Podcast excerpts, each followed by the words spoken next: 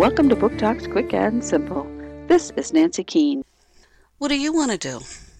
I don't know. What do you want to do? Two friends, Frankie and Sal, have done it all.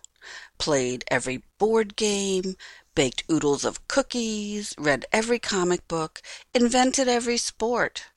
But hey, there's one thing that they haven't tried 10 seconds of doing nothing.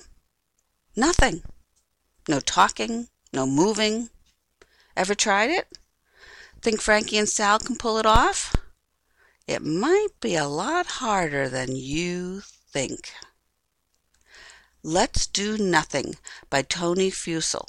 Candlewick Press, 2009. Book Talk by the Pennsylvania Young Readers' Choice Award Committee.